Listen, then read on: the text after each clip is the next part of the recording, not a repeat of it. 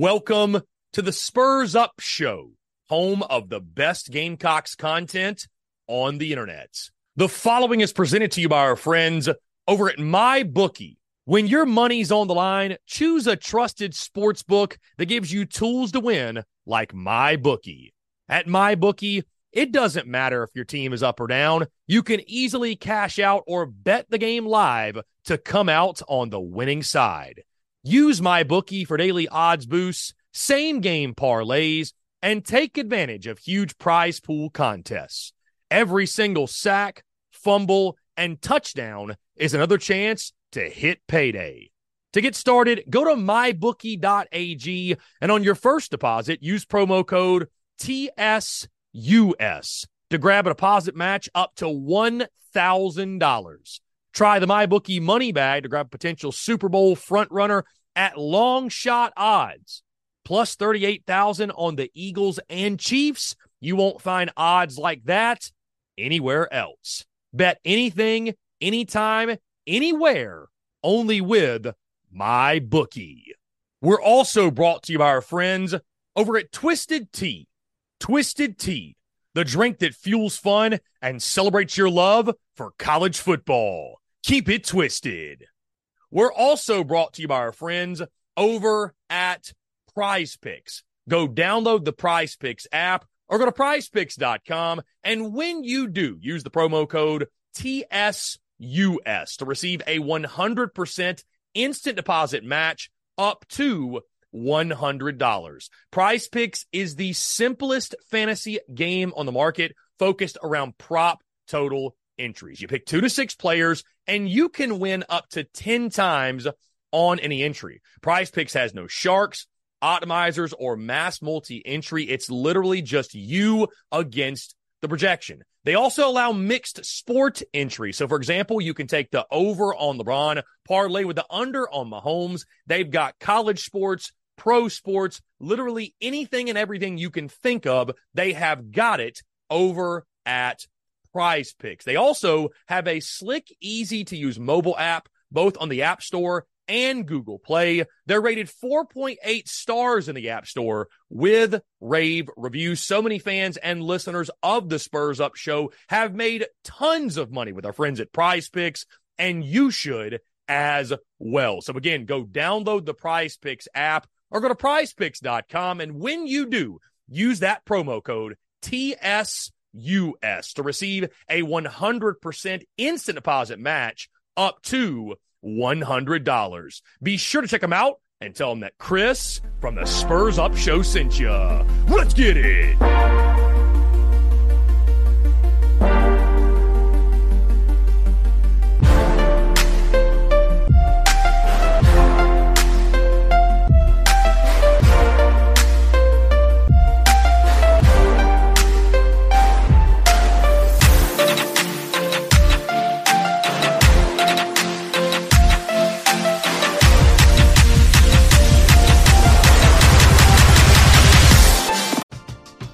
We're driven by the search for better. But when it comes to hiring, the best way to search for a candidate isn't to search at all. Don't search match with Indeed. Indeed is your matching and hiring platform with over 350 million global monthly visitors, according to Indeed data, and a matching engine that helps you find quality candidates fast. Ditch the busy work. Use Indeed for scheduling, screening, and messaging so you can connect with candidates faster. Leveraging over 140 million qualifications and preferences every day, Indeed's matching engine is constantly learning from your preferences, so the more you use Indeed, the better it gets. Join more than 3.5 million businesses worldwide that use Indeed to hire great talent fast. And listeners of this show will get a $75 sponsored job credit to get your jobs more visibility at Indeed.com slash BlueWire. Just go to Indeed.com slash BlueWire right now and support our show by saying that you heard about Indeed on this podcast. That's Indeed.com slash BlueWire. Terms and conditions apply.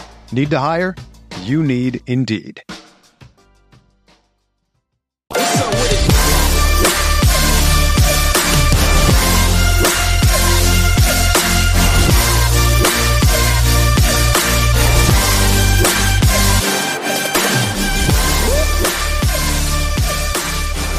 Ladies and gents, boys and girls, we are live here on the A1 Air Quality Consultants post game call in show after South Carolina's 16 to 7 loss to the Clemson Tigers and a tough night at Williams Brice Stadium. And and really truly what was just a not a great game. I mean, I think both sides can agree with that. Um, tough. Tough when you end the season losing to your rival. Tough when you end the season losing to your rival and are held out of a bowl game because of it. But that is what South Carolina faces. That is where South Carolina sits. And I want to hear from you guys. 843 790 3377. Again, guys, your immediate thoughts, reactions. I first want to say thank you to our friends over at A1 Air Quality Consultants, guys. If you're new to our content, be sure if you're on YouTube, hit that subscribe button, hit that bell icon so you get notifications when we go live and we drop new video content as well. Also, guys, you can check out the podcast. We drop daily podcasts on iTunes, Spotify, Google Podcast. The post game call in show will be distributed tomorrow morning via podcast form.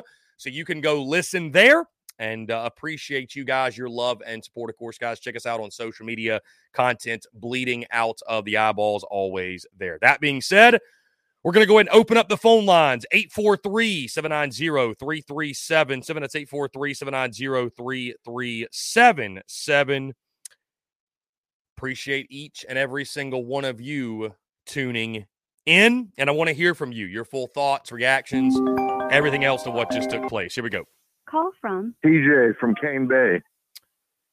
Cane Bay, stand up. What's going on, man? Hey, Cane Bay, stand up. See Philly, how you doing tonight? I'm doing well, man. How are you? Hey, man, let me tell you, I was sitting on Taylor from Cane Bay's back porch tonight watching the game. And what can I say? the refing was so one sided tonight. It was incredible. What a defensive effort, but I mean, heartbreaking. I'm hoping, you know, on a long shot that we end up in a uh, bowl game, but for some reason, I, I don't think that it's going to happen. Yeah, I, I, don't think South Carolina is getting the uh, the five and seven nod, and I, I, I've pretty much just kind of dismiss that in my mind. If that happens, I you know I guess you're not you're certainly not going to turn down the 15 practices or whatever, but uh, just hadn't even haven't even thought about it, man. It's it's you know haven't even thought about it. Yeah, I yeah I can't agree with you more, Chris. It, it yeah. seems ridiculous, but hey, we love listening to you out in Cane Bay. One of these times you're going to have to come announce out here. Yeah, man. Hey, shout out to Cane Bay, man. Y'all have been great all season long, man. I appreciate it. Oh yeah, Cane Bay, stand up. Cane Bay, stand up, one. man. Appreciate you. Good stuff, guys. And that just made me think, too, this is going to be the last post game call in show for the 2023 football season because there is no bowl game. And that's, uh, that's sad. That's that's unfortunate. So, guys, we're going to open the phone lines back up. A lot of you are trying to call in. Be patient. We want to get to you. We want to hear from you. 843 790 3377. I encourage if you do not get in on the first try, keep calling in because we're only able to take one call at a time. So I'm sure there's many Clemson folks out mm. there that uh, are new to this. So yeah. Call from Smokey. Smokey, you're on the air. Hey, Chris. So the positive tonight is obviously the defense, and if you kind of tally up the season, if you if you think about the last few games we played the Georgia game, the Furman game. We've maybe played about half half our games all right on defense this year. The other half have been pretty bad. Mm-hmm. So the bottom line is my question for you: Do we still make the move at defensive coordinator? That's a great question, man. I mean, looking ahead, obviously, it's going to be an interesting offseason. I think there do need to be staff changes made. I think Shane Beamer is going to have some some tough decisions. Um, you know, I'm of the belief of this. Obviously, there were adjustments made end of season you know, I know the month of November brought some easier competition, but I think we saw some real improvements from that Gamecocks defense. We obviously saw a reinvention of the defensive scheme, that 335, which paid major dividends. So, I mean, as long as you keep that, right, I, I think you have to trust whatever decision Shane Beamer makes. I mean, I think that's what it comes down to. Um, you know, I, am somebody I think when you know, you know. I, I, think that's the best way to operate. So with Clayton White, Um, there was obviously radical change behind closed doors to change up the scheme. And so I think Shane Beamer just has to take a moment to evaluate that and make the best decision for his program. Personally, I would make the move still more than likely, but uh, you know that, that's something Shane Beamer's going to have to figure out. Yeah, unfortunately, it's going to be a little while before we see our guys out there again. But go Cocks. Appreciate you, man. Go Cocks. Thank you so much for the call. Really good stuff, guys. We'll keep it rolling 843 790 3377. I tell you what, guys, right now, the voicemails, the text line, what have you, are a complete mess. As you'd imagine. So that's the beauty of it. The rivalry. Um, you know, I, am expecting a couple Clemson troll calls tonight. Here we go. We'll jump to the phone lines here. Call from this is probably something funny. What's going on? You're on the air. Hey, this is Russ from Sumter. How's it going? I'm doing well, man. How are you? Good. Uh, you know, I just wanted to say this game could have got a lot of lot uglier, but um, Clemson just too much for Carolina on defense, and Carolina just doesn't have enough run game to to make anything happen. But uh, like I said, I think the Cocks did about as good as they could do. Yeah, I mean, I think the thing well said, my friend. I appreciate it. I'll take your comments off air. Thank you so much for the call. Um, I, I think to his point, man, I, I think that uh, we talked about all week coming into the game. The thing that was South Carolina's Achilles heel all season long turned out to, believe it or not, be the Achilles heel again. And that was the offensive line. And that was lack of run push. And when you're playing a defense like Clemson, um, when you're playing a defense like Clemson, who again is elite at all three levels, they're physical, they're big, they're quick. Um, I mean, they, they've got big time NFL guys in that defense. You know, I know we want to look at Dowell Loggains, his decision making. You know, we want to talk about referees, but at some point, man, when you're one dimensional and your quarterback is running for his life and you can't run the football at all, and you know, I, I was surprised just how much the offense was stymied, but on the other side, I'm really not because once you got behind the sticks and you started out that game with two turnovers in the first three plays, one of them going for a touchdown. And uh, you just got behind the eight ball early on. And that was a team, this is a football team that could not live behind the eight ball, couldn't live in third and long, which is what you did. That's why you went over for third down, uh, you know, in the first half. And then Clemson's defense just took over the game. So it's, I mean, it's, it's, it's wildly disappointing. I mean, it's wildly disappointing to see what that offense did, but it starts up front, and that's what cost South Carolina all season. And again, you got to go out in the portal and get some guys. I mean, I know a lot of teams are saying that right now, but you either got to go out in the portal and get some guys, you got to develop some young guys, uh, because you're going to have question marks on in, in regards to the, the, the, line of scrimmage in the trenches yet again next season. Guys, phone lines are back open 843 790 3377. That's 843 790 3377. We'll jump back to the phone lines here. OG Mark from Barnwell. OG Mark from Barnwell, you on the air. Hey man, yeah. So here I I got first time caller. Just, Appreciate you. I feel like I got a lot to say. I'll try to say it quick. All right. So we we come into uh, from the off season. We have an offensive line coach who basically has never coached in, in major what Power Five football. Mm-hmm. We we bring in up. We could have pretty much any offensive coordinator. We bring some guy in who's never coached offense in in college football we have no um, edge rushers. We have no running backs. The running backs mm-hmm. coach is, is suspect. And we're literally going into year four and trying to talk about the all season we're going to have. We're five and seven for the first time in a long time. I feel like I'm watching Lou Holtz's offense run up down the field. And I'm probably where a lot of people aren't. And I'm not one of those quick fire guys, but I'm like, I'm done with the Shane Beamer area this guy obviously cannot hire a good staff. I mean, literally, we are going into year four. And these guys, man, look, as far as I'm concerned, you getting paid now, you employees. So the whole that changes the whole game. So you know the expectations should be different, and it's not. And so I'm just, man, I'm getting so tired of just watching. There's no way that you're going into year four and you can't even get a first down and next year, we got a guy named LaNorris Sellers who's very sparingly seen the field this year. So what is what what is that going to look like next year? Anyway, appreciate the call. Have a good day. Hey, Later. I appreciate the call, man. Thank you so much. And guys, I, I, think you're going to the tone of that caller, the energy from that caller. I, I think that's just the beginning. I think you're going to hear a lot of that this off season. And you know, I, I I'm obviously not calling any even remotely close to calling for Shane Beamer's job, but I get it you know, I get it, man. I get it. Because to his point, uh, you know, South Carolina was sold a bag of goods when Shane Beamer was hired that Carolina was going to, he was going to build an elite coaching staff and have elite coordinators and elite assistants. And I mean, there, there's been some hits in there. Let, let's not, let's not be unfair, right? There's been hits in there, but you know, guys, I, I posted on social media just before we went live here that I mean, I, I think 2024, let's say you bring Clayton White back, right? The defensive coordinator. And it's going to be a prove it year for Clayton White, no question. But I mean, it's it's it's just as much a prove it year for Dowell Loggains, guys, because yes, give give Loggains credit. He revitalized Spencer Rattler's career this season. There, there's no question. Outside of that, I mean, Xavier Legette, that was a great story, right? And Justin Stepp and Loggains deserve credit. But I mean, outside of that, guys, the offense statistically was worse. Worse statistically. And then you close out the season like this. So, I mean, I get where he's coming from. I get what he's saying. And I, I, I will say this Dowell Loggains and more importantly, Shane Beamer's tenures will be defined by what they do with LaNorris Sellers. Because let's face it, Gamecock Nation has made their mind up on LaNorris Sellers. If he fails, it's not LaNorris Sellers' fault. It is this coaching staff's fault. And that is the way this fan base will attack it. Guys, phone lines are back open. Appreciate you all calling in. Thank you to all of those that are flooding the voicemail line. Some Clemson guys are having some fun.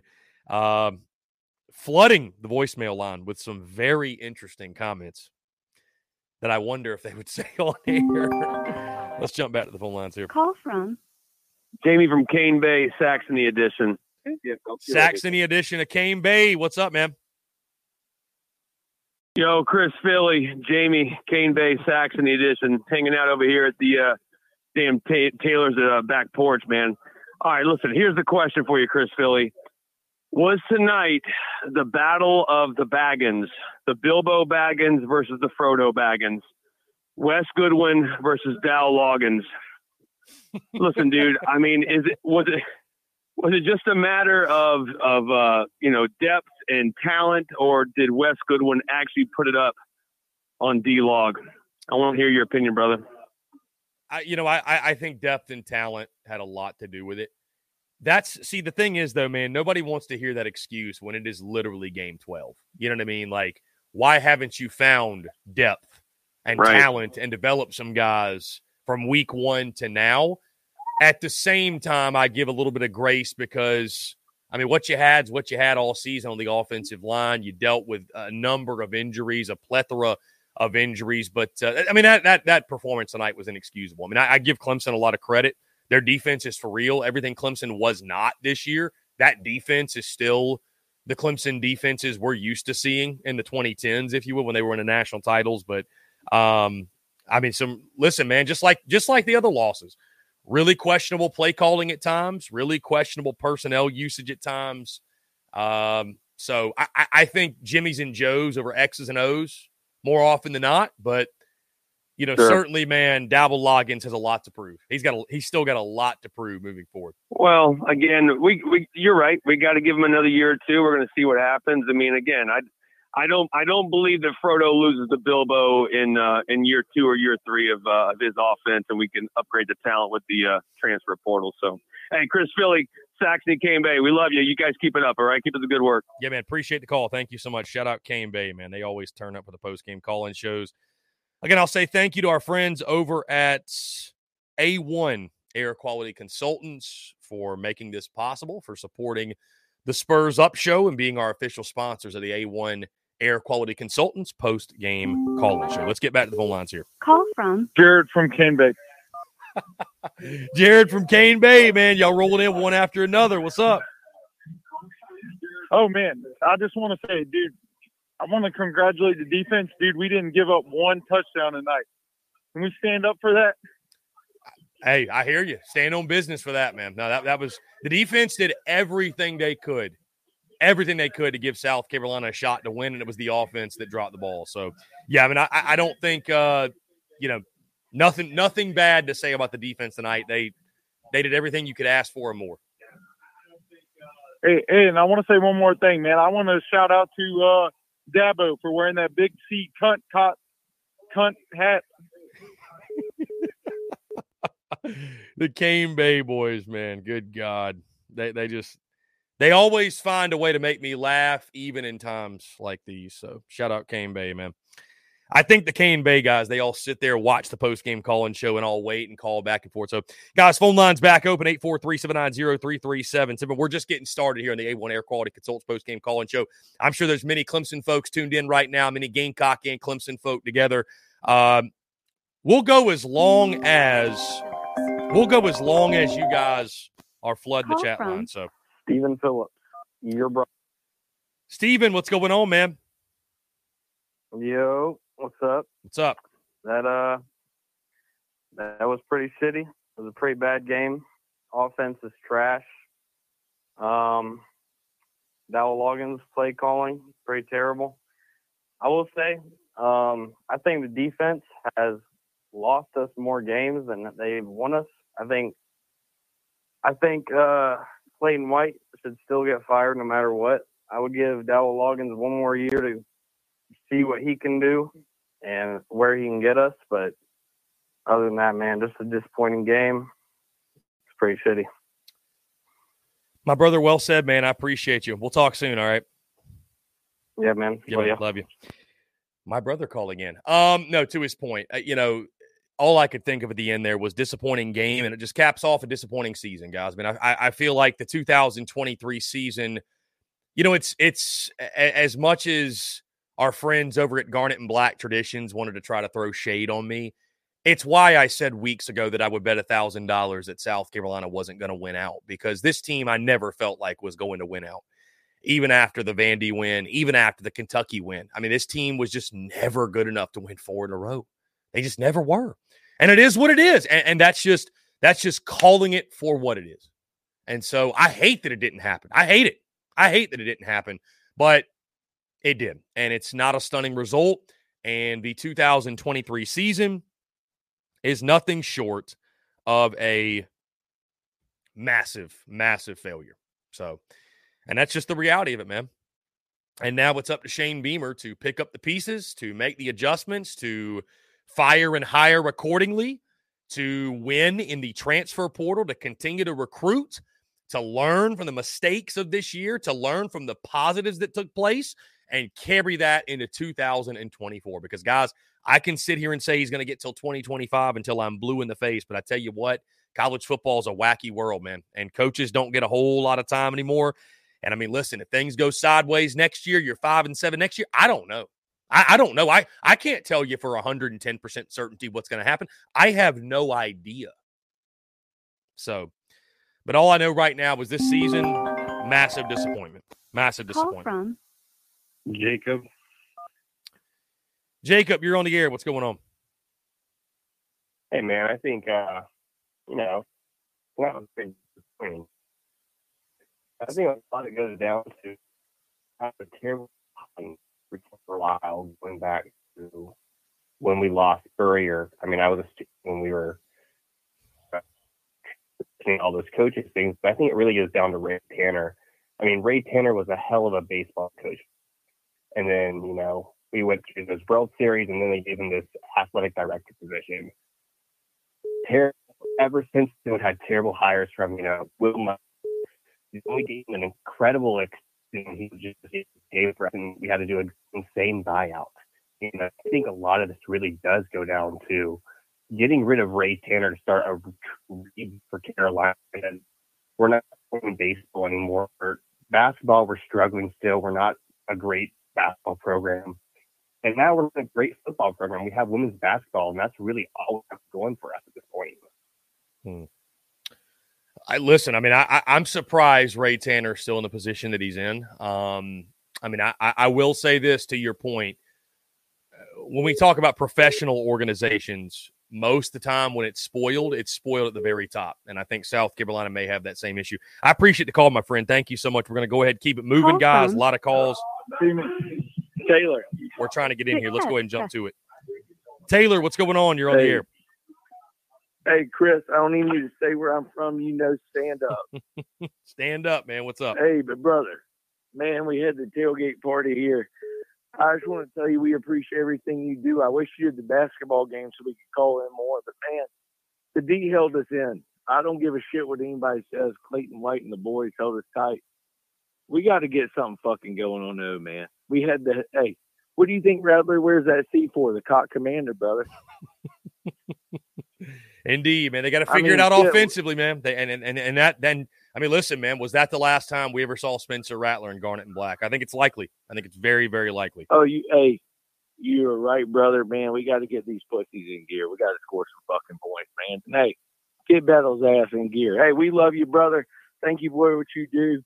You give us an outlet after the game when uh 107.5 they wouldn't sniff our tail.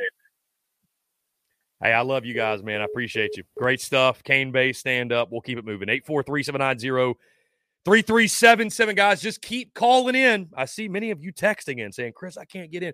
Keep calling in, man. It's very competitive. We can only take one call at a time. I appreciate you guys, your patience, uh, your supports. And uh, again, want to continue to hear from you. 843 790 3377. Thoughts, reactions to everything that took place. South Carolina Falls to Clemson, Call 16 from to 7. Josh in Seattle. Josh in Seattle, you're on the air. What's going on? Hey, Chris, what's going on, brother? How Um, much? First, before I forget, let me just say, hey, it's been a great season listening to the post game show. Uh, I hated having to watch Dabo do what he does best tonight and gobble up a bunch of cops. Um, but uh, you know, man, it was like you know, watching the team get put put out by an anaconda, just squeezed, lifeless from the second play of the game on, um, just nothing there.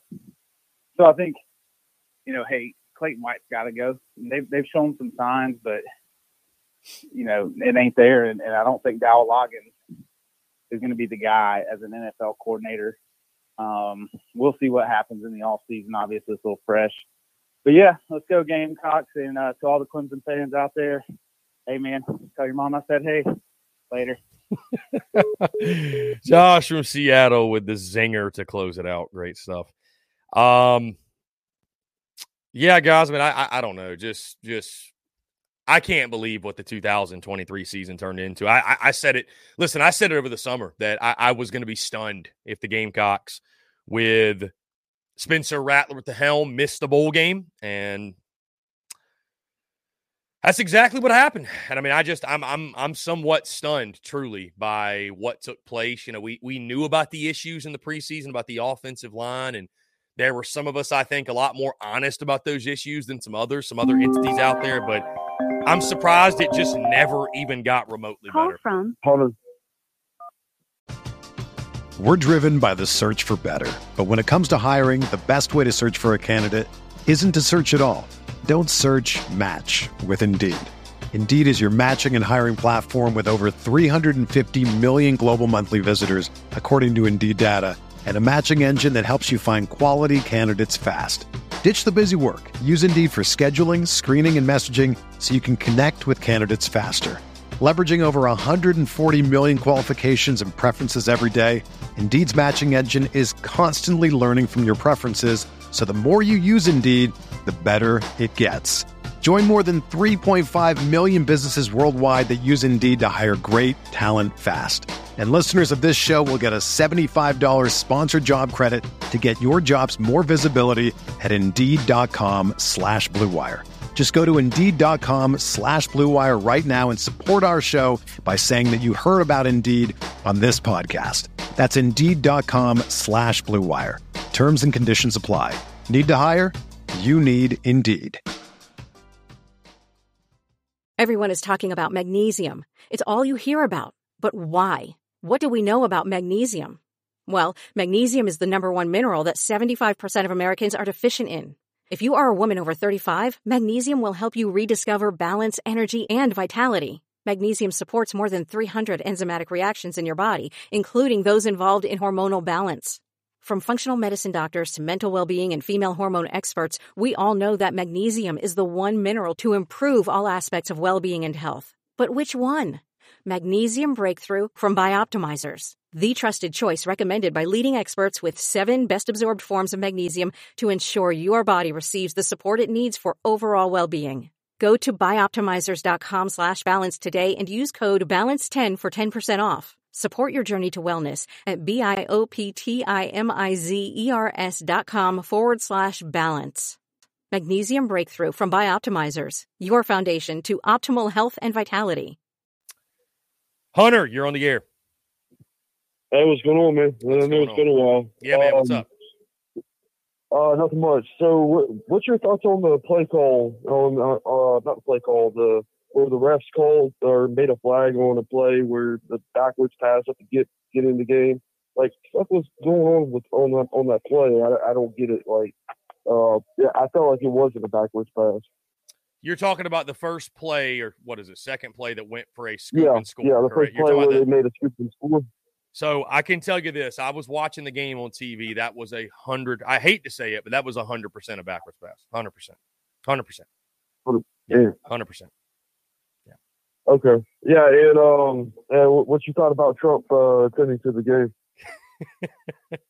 What a storyline! what a storyline! What a spectacle!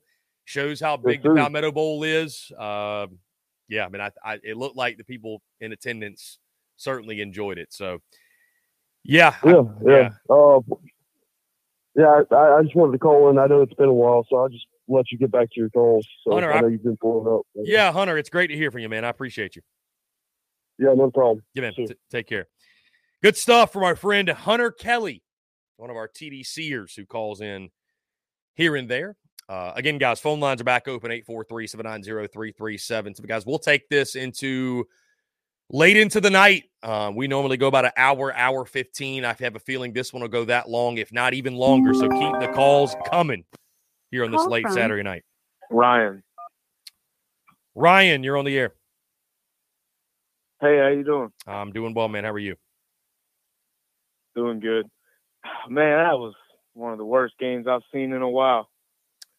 Uh, I remember the 30 to 0 game a while back and I don't even know, man. That's just it sucks cuz our defense played our hearts out and offense just couldn't do anything.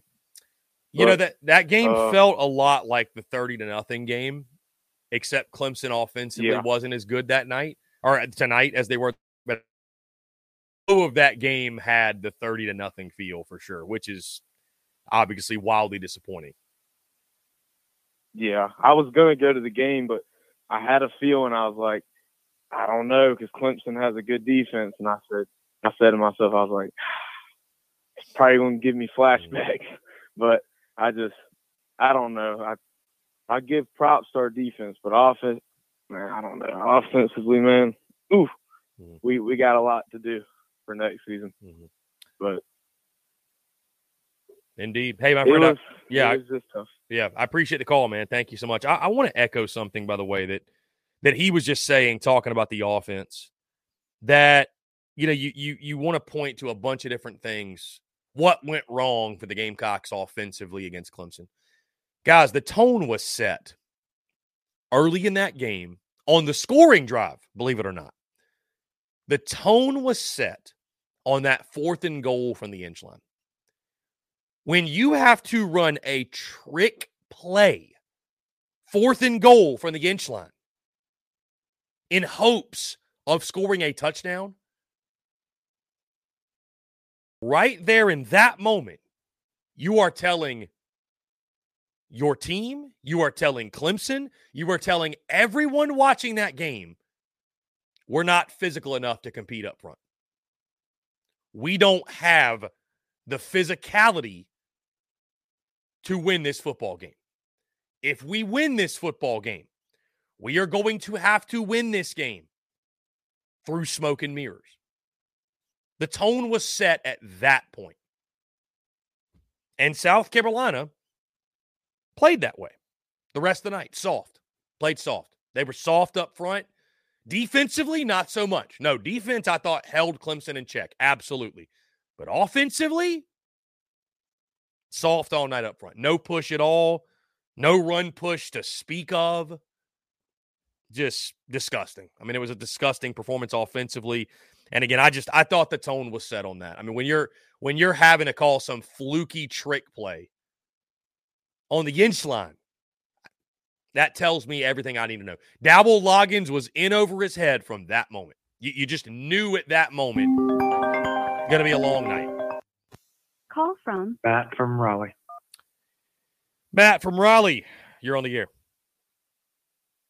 Hey, Chris, it's Paquin. I'm just calling for the first time in, a, I guess, a long time on this one, but I think I might be the only optimistic Gamecock fan in the world right now. I, I, I as I'm sitting, you know, at my computer desk, like sad that we're losing a game, I'm looking at it and going, are we are we calibrating our goals right, right? Like I think about it like, oh, 10 wins would be great. But it's only happened outside of Spurrier like once in the 80s, right? So like, are, am I really getting my hopes up for something that probably isn't going to happen like outside of a crazy year, or we do like a Mississippi State and just have Beamer here for 12 years and maybe he'll hit it with like a super senior class. Mm-hmm. But like, I'm not as down as everybody else is about Loggains. I am down on St. White, but like Loggains, I think you can pretty much point it to being like the receiving core is still good. We got a quarterback that's going to come in that's still good. Running back, we're relying on a D2 transfer who still ended up putting up pretty good numbers when we decided to actually play him. Like, I'm I'm less concerned about the offense than I think everybody else is. I, maybe it's just me, but that's just my two cents on it so far. Yeah, I mean, listen, I I think there it's it's not all negative when you look back at the 2023 season. I mean, I, I think there are positives, but uh, the biggest thing I see is the trenches have to be addressed. It's just you can't go back out in the portal and get guys from mm. Western Illinois and Mercer and Yale and Charlotte and expect to win in the SEC. You just you're not going to do it. You're not going to do it. So they got to develop those young guys they have. They got to develop the young guys coming in. They got to develop guys that are coming back that are older guys, and and they got to go out in the portal and get a couple contributors. Now, that's just yeah, you, you, you have to win in the portal. You have to win in the portal. So yeah, as long as Beamer keeps having like keep getting kids that want to play for him, keep going with him. Like keep holding on to him forever. Mm. So that's my thought. Until he stops recruiting as good as he's doing, mm. then you can then you can push him to the side. Well but said. I'll let you get back to it. Well I appreciate it. No, listen, I appreciate the call, man. Really good stuff you know, I think he makes good points, and I mean, it's good to hear some optimism. But uh, I, admittedly, man, it's it's hard to be optimistic tonight. It's it's it's hard to be optimistic about the state of Gamecocks football, where it's headed, where it's going. Um, certainly, where it's currently at. Um, you know, I think you, I think you look at this. You know, we're going to talk about it a lot this week, right, guys? So I'm, I'm, I'm you know, there's a lot we're going to di- discuss, dissect, get into, but just an abysmal Call season. from Connor. Connor, you're on the air. Hey, what's up, Chris? What's up, man? Uh, first time calling in. I just want your thoughts and opinions. Um, defense played their uh, butts off tonight. Had it, you know, probably played one of the best games they've had all year. Um, I'm, I still think Clayton White has to go. Mm-hmm. I think they should pack his stuff up tonight, lead him out. He needs to be done. Um, I'm pretty in my head, I think Dow Loggains didn't have much to work with this year. I think hmm. as far we had David Legette, we didn't have much on on the offense. Um, Nyck Harbor started to get involved later on in the season. Um, I think he can block better than he is on the edge. I just I don't know where we need to go offensively. We need obviously we need some offensive linemen. Um, Mario Anderson played well when he got a chance to play him. I just want to know what you think about that. Yeah, I'll start with the Clayton White stuff, man. Um, I have no problems with Shane Beamer making the change at defensive coordinator. Because, I mean, to your point, man, I mean, listen, South Carolina came on strong at the end of the season. You have to take into account who they played, right? They got gashed by Jacksonville State. They were dominant against Vanderbilt, whoop de doo.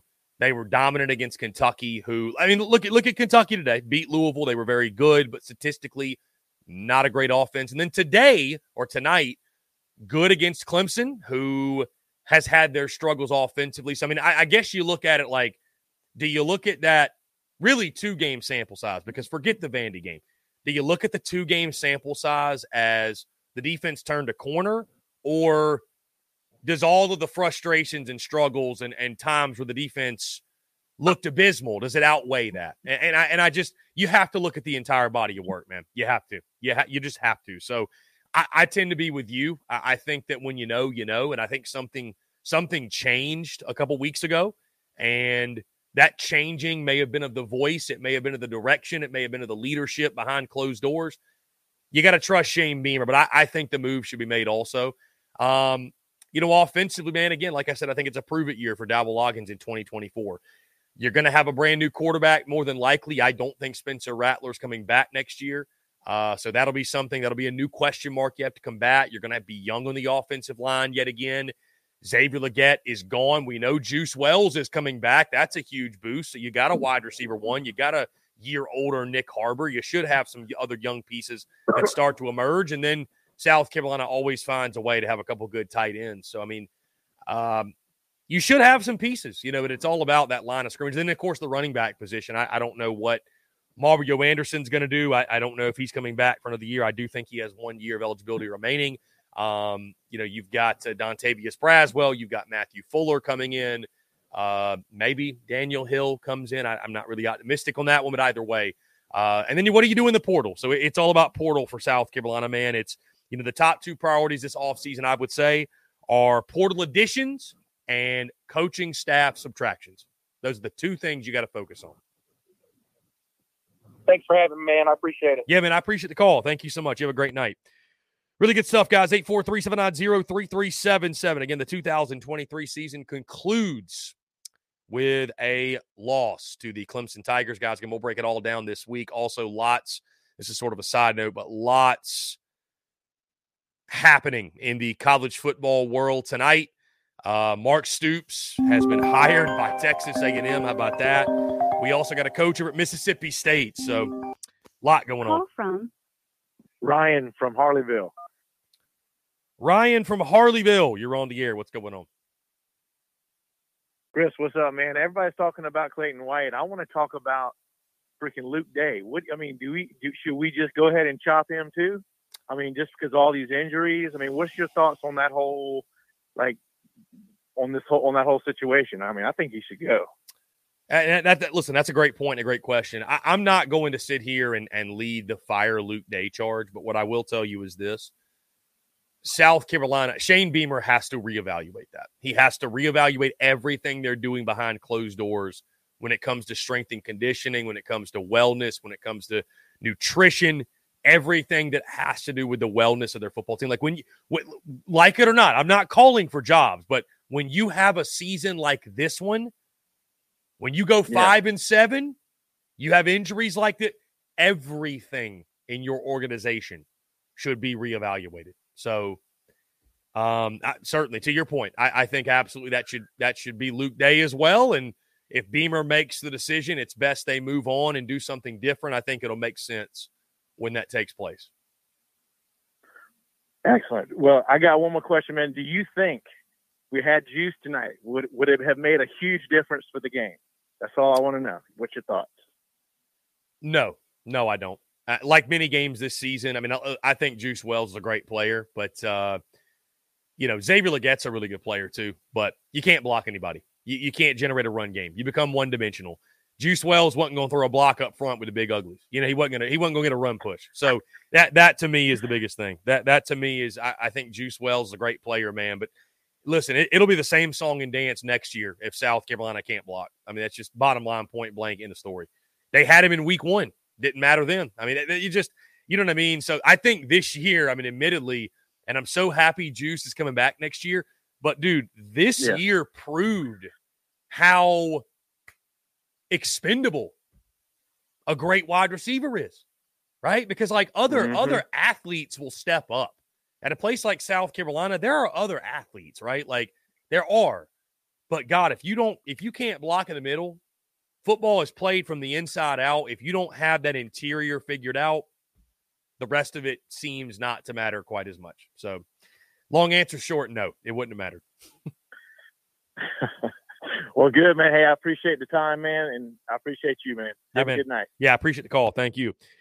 Yeah, guys, again, going back to that, I just I don't think it would have mattered. I, I, I think Juice Wells is a great player. Um, I'm happy he's back next year, but nah, our guys, Nacho and Analysis, who had me on their show, text him.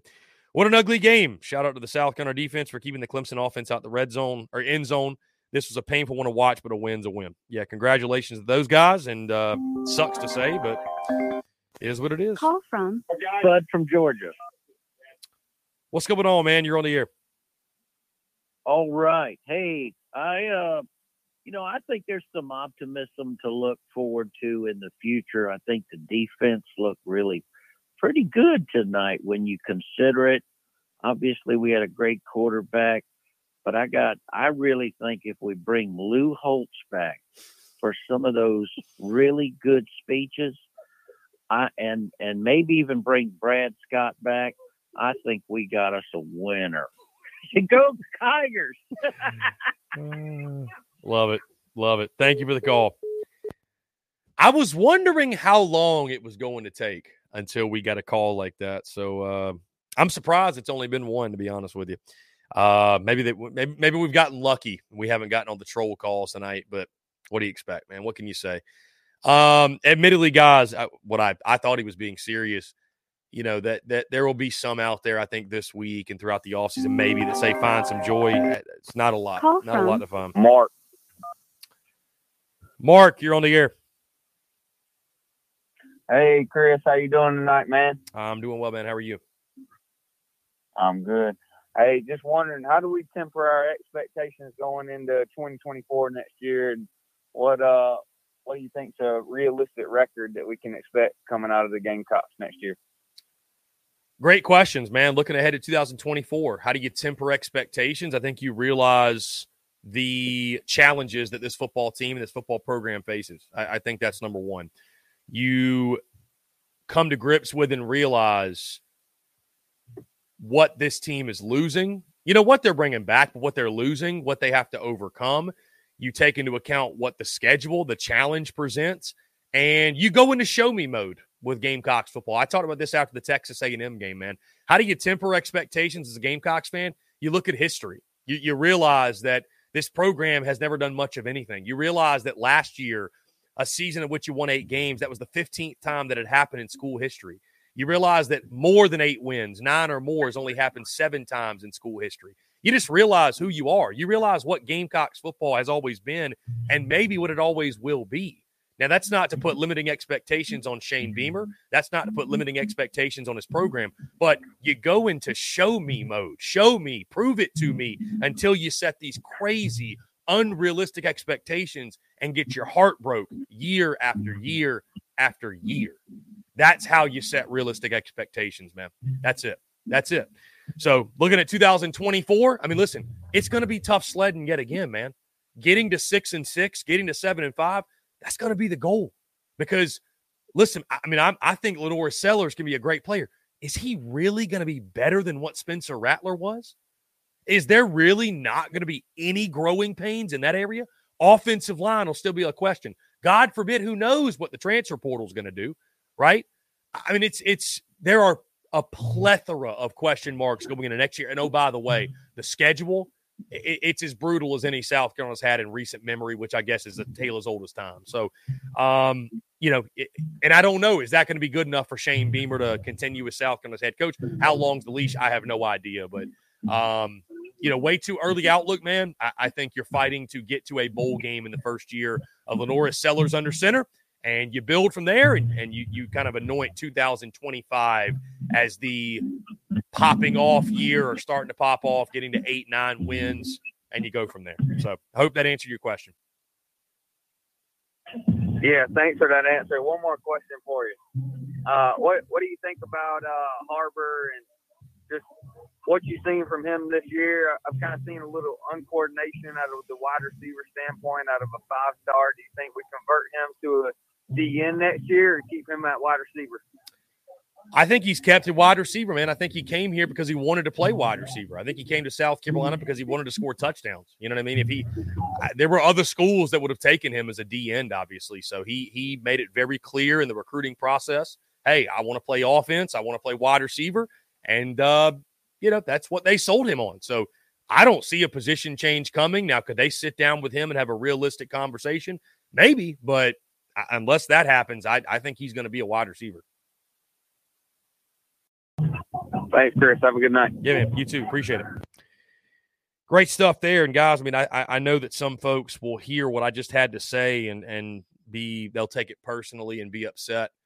Um, I think it's just real, man. And I mean, I, I know Clemson fans will will eat it up but and I, and I see my guy Bruin Nation. My guy Bruin Nation's going to run with that LaNorris Sellers for Heisman thing until until you know it ain't it, it's out of style. But I mean, I, I just realistically looking at 2024, forgive me for not anointing or crowning LaNorris Sellers all SEC yet when the guy hasn't taken a meaningful snap, has not taken a meaningful snap. So, um, you know, I understand Spencer Rattler was not perfect in 2023, but if South Carolina goes seven and five or better with Sellers next year, I don't think it's because Sellers was an All American. It's because his pieces around him were better.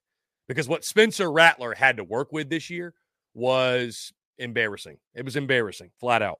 It was embarrassing, truly. Guys, phone lines back open 843 790 3377. That's 843 790 3377. And again, I just, how do you keep your expectations realistic as a Gamecock fan? You just be honest with yourself. You be honest with Carolina football. You be honest with what Gamecocks football is. It's it's not that hard. You know what I mean? So, anyways, Call from Jeff Ebernickel. Jeff, what's up, man? You're on the air. Hey man, how you doing? Um, I am not going to be optimistic tonight. Uh, I just want to ask you. Um, we're going into year four with Beamer, and we got a tough schedule, new quarterback. Is Beamer on the hot seat? Is my question. If we have another five and seven year, Is Beamer I'll on? hang up and listen Yeah. to your comments. Yeah, man. I appreciate the call. Thank you so much. Is Beamer on the hot seat if South Carolina goes five and seven next year? Absolutely. 100%. Because again, guys, as we've talked about before, coaches don't get five years to figure it out. They don't get more than that. So I don't think, I, I think Beamer's getting to 2025. I really do. I think he's getting till 2025. I really do. But if they go five and seven next year, and especially if, like, like I told you guys, Shane Beamer and Dowell Loggains, Shane Beamer as a whole, his tenure will be judged on what they do with Norris Sellers. Because folks like Bruin Nation and others in the chat, right, wrong, or indifferent, they have anointed him as the chosen one. That's it. So if LaNorris Sellers does not work out, does not pan out, Gamecocks don't win the SEC with him at quarterback, fans are pointing straight at the head coach. I don't know many a Carolina fan, it seems, that's going to admit, you know what, LaNorris Sellers, ah, he's got some things he's got to improve. It'll be all on Loggains. It'll be all on Beamer. And that's just where you are. So, yeah, you go five and seven next year. Um, you know, every season's built differently, but if you go five and seven, yeah, Beamer's on the hot seat. Beamer's on the hot seat going into 2025. There's no question. So, and uh, hate that we're having that conversation, that talk, but it is what it is. So, guys, phone lines back open again. Appreciate your love and support, man. This is the final A1 Air Quality Consultants post game call and show the 2023 season. And um, I can't say thank you enough for the love and support we felt all year. Call from Zach from Irmo. Zach from Irmo, you're on the air. What's up, man? So I was wondering, I don't know if you've discussed this yet on the show, but so the two plays, I think it was in the third quarter when uh, Nick Gargiulo fucked up and false started, was both of those, I know one of them, I assume that Trotter, the middle linebacker, was maybe like yelling and disconcerting signals. And then literally when Gargiulo just like pointed at him, was that the false start? What was the deal with those two Yeah, plays? that that was a weird series, man. I think Gargiulo was insinuating that Clemson was doing something to simulate the snap count or the cadence, maybe. It, it was a listen, man. It, Yeah. it was it was a it was a squirrely night from the officiating officiating standpoint. I'm certainly let me go ahead let me go ahead and clarify. I'm I'm certainly not saying that the refs are why Clemson won, but the No, officiating the officiating was uh it was interesting. It was interesting. So yeah, I, I don't really know for sure what happened on that drive, but Gargiulo seemed pretty convinced that uh It was something they were doing. So, but we never got an explanation. Definitely on that second one. I, I just, uh, if I had to guess, it was just whenever he decided to point and be like, oh, he jumped. That was his movement of a false start. I don't know. But uh, I just, I was wondering about that. And then, uh, let's see, what else do we got? In all honesty, all the injuries, if I had to add up all the injuries, are we talking maybe 20 or 25 players throughout the year that just went down? I mean, I think that's, I know it's injury but it's been for several seasons. I mean, Luke Day, I, I don't know. I don't, I, I don't think injuries come from that, but I think that that, that he did not make the O line and D line strong enough. They were, they've been weak, just no push. But Yeah, I mean, it, it, dude, it was yeah, it was a, it was a plethora of injuries this year, man. It was a plethora of injuries for sure, and uh, you know they they've got to reevaluate everything behind closed doors in regards to conditioning and nutrition and everything they're doing, everything they're doing. So Yeah, well, I appreciate you, man, and uh, look forward to the off season. yeah, man, appreciate you. Great stuff. Mhm. Really good stuff, guys. Um, we'll keep it rolling here on the A1 Air Quality Consultants Post Game Call-In Show. Sixteen to seven, Clemson winners in the game. Um, and uh, boy, what a just what a honestly shitty game. Like truly, less than stellar game. Call from Panic Ritter. Panic Ritter, you're on the air. Well, how you doing? I'm doing well, man. How are you? Good. We need to get rid of some of the offensive offensive line coach guy. Pack it back because I don't give a bowl game. He doesn't get another year next year. And mm. our O line is soft as tissue paper. My God, they can't even block me if I was running. So I'm like, if next year's like this, next year Beamer will be on the hot seat. I don't care about the injury excuse. That needs to stop. Injury excuse. Uh, injuries happen. It's called next man up. That's all I got to say. Panic Ritter, I appreciate it, man. Thank you so much for the call. Really good stuff. Always appreciate hearing from Panic Ritter. Uh, again, guys, just tough night, tough night, tough night, tough night, tough night. Um, horrific game, like I said, really, truly a boring, boring game, and I think both sides would agree with that. But Clemson comes out on top. Call from. To accept, press 1. What's going on? You're on the air. Hey, it's Mackenzie. Let me just tell you, I thought that first play was shitty, and I thought that Carolina could have done so much better than what they did, and I'm honestly just so disappointed. That first play was indeed shitty. That is a good way to put it. Um, two turnovers in the first three plays of the game. Hard to win a ball game when you do that. So it was a it was a shitty game and shitty night all the way around. Again, I think that analysis is truly spot on. I completely agree, and I hope that as great as Beamer has been in the past, I hope that he really reflects on tonight, but more importantly, this whole entire season, and realizes there's a lot of work that needs to be done. The most important offseason of Beamer's tenure, I think. Absolutely.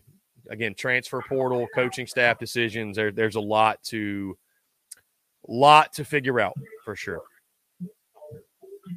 Completely agree. Well, I appreciate what you do, and I hope you have a great night. Mackenzie, I appreciate the call. Thank you so much. Really good stuff.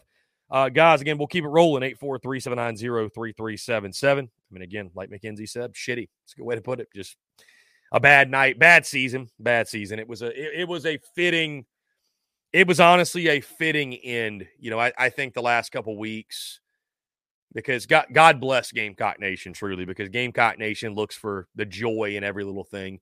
And uh, you know, the not to have a find every reason not to have a, a miserable existence. But you know, the last couple weeks I think made some folks kind of forget what the season had been. But th- this was a a humbling reminder of what Carolina Call was in 2023. Lee. Lee, you're on the air. Hey, Chris, how's it going? What's up, man? Doing well. Great. Uh, just had a quick question. Uh, if you could have one more year of Spencer Rattler, would you take it, or are you ready to see the LaNorris Sellers era? That's a good question, man. That's a very good question. And, and, I'm just, I'm at the point, man, where I'm looking at college sports and the managing of a roster like a professional organization. And there is a, whether you want to hear it or not, there's a bit of a salary cap when it comes to NIL and funds allocated and what Carolina Rise is doing, what Park Avenue is doing, what Garnet Trust is doing. So, how much of those funds or how much funds is Spencer Rattler taking up, and how much cap space are we freeing by him going to the NFL? Right now, listen, if Spencer Rattler wanted to come back, I, I'm certainly not someone who's going to sit here and say, no, I don't want him back. If he wants to come back, fine. I don't think that's going to happen. And you know, I, I think for his best interest, it probably is in his best interest to go to the next level. Um, so no, I'm, I'm not going to sit here and tell you that I don't want him back. On the other side, though, man, like, listen, it's about making tough business decisions. And if Rattler costs too much and you can go out and get four or five solid players for the price of a Spencer Rattler for one guy, I think you go do it, man. I mean, you, you just, you have to look at it that way. Like, that is college football now. It's about Let's, having the having the resources to allocate to good players. That's what it's about. I agree. Uh, let me rephrase that. Would you pay Spencer two million dollars to come back next year? No, absolutely not. I mean, bro, like as as great as Rattler is, whatever he made this year, seven figures. You went five and seven. I mean, he had an amazing year. He did, and he you went amazing year. and you went five and seven. So I mean, and you know what's crazy? I was looking at the numbers and he had an amazing year. He finished, I believe, and y'all are going to blast me if I'm wrong, but I'm pretty sure I saw this week he finished with the same amount of touchdown passes as Cade Klubnik did, who everybody thought was terrible. So, I mean, I'm not saying he didn't have a great year, but, you know, I, I just, would it be worth two million? I don't think so. I don't think so. Nope. Okay. Go go get three go get three or four quality offensive linemen for, for that money. Go get go get a running well, back. We've go got get, it. We've got a great line. We've got a great line coming in. Plus, our whole offensive line can come back next year. Yeah, yeah. Well, I think you need to add some pieces, man. That's all I'm saying. I, I think you've got to think about it strategically. So, I mean, if you think it's the best thing for your program, then so be it. And Beamer knows that answer well more than I do. But I, I just I think that's the way you have to think about it. 10 4. The Spurs Up Show is brought to you by our friends over at Twisted Tea. Are you ready to elevate your college football game day experience? Check out Twisted Tea, your go to game day beverage for college football fans. Twisted Tea is unlike any hard beverage you've had before. It's made with real brewed tea and packs a flavorful punch with 5% alcohol and no carbonation delivering the perfect balance of taste and refreshment that goes down smooth for every game day occasion. No need to settle for the usual. Twisted Tea turns up any occasion, especially when you're cheering for your favorite team. Whether you're tailgating in the stadium parking lot, watching at a bar, or hosting friends at home, Twisted Tea is there to elevate the game day experience. It perfectly complements your love for college football and your passion for creating unforgettable moments. So let's toast to unforgettable game day experiences. Twisted Tea, the drink that fuels fun and celebrates your love for college football. Keep it twisted. The Spurs Up Show is also brought to you by our friends over at Game Time. Download the Game Time app or head over to gametime.co and use the promo code Spurs Up for $20 off your first purchase. Again, that's promo code Spurs Up, S P or S U P, for $20 off your first purchase. Game Time is the best ticket buying app available that removes all the stress of the ticket buying process. They have things like images of your seat before you buy, so you know exactly what to expect when you arrive. Guys, you can buy your tickets in a matter of seconds, two taps and you're set. And also, tickets, they're sent directly to your phone. So, no more scrambling, searching through your email, trying to find the tickets you just bought, whether it be the Gamecocks, a concert, a comedy club event, you name it, whatever the event is, buying tickets shouldn't be stressful. And game time is the way to go. Again, that's our friends at Game Time. Go download the Game Time app or go to gametime.co. And when you do, create an account and use promo code SPURS UP. That's S P or S U P for $20 off your first purchase. Download Game Time today. Last minute tickets, lowest price guaranteed. I appreciate the call, man. Good Thank stuff. Appreciate you. I don't know that he really liked my answer, but guys, I mean, again, I think that's how you have to think about it. W- would I pay Spencer Rattler two million to come back? No, no, God, no, no, I wouldn't. No. Again, if it's about managing a roster and thinking about it that way, then you have to think about dollars and cents and ROI and what you're getting for what you're spending and like how do you build your roster? And I just I I just you know think you got to think about it that way. Donnie G. Donnie G, you're on the air. Here, Jamie. Take it. Don't come out. He's there. You're on. You're on. Oh, Jamie, you're on. This is your president, former President Donald J. Trump. What's up, man?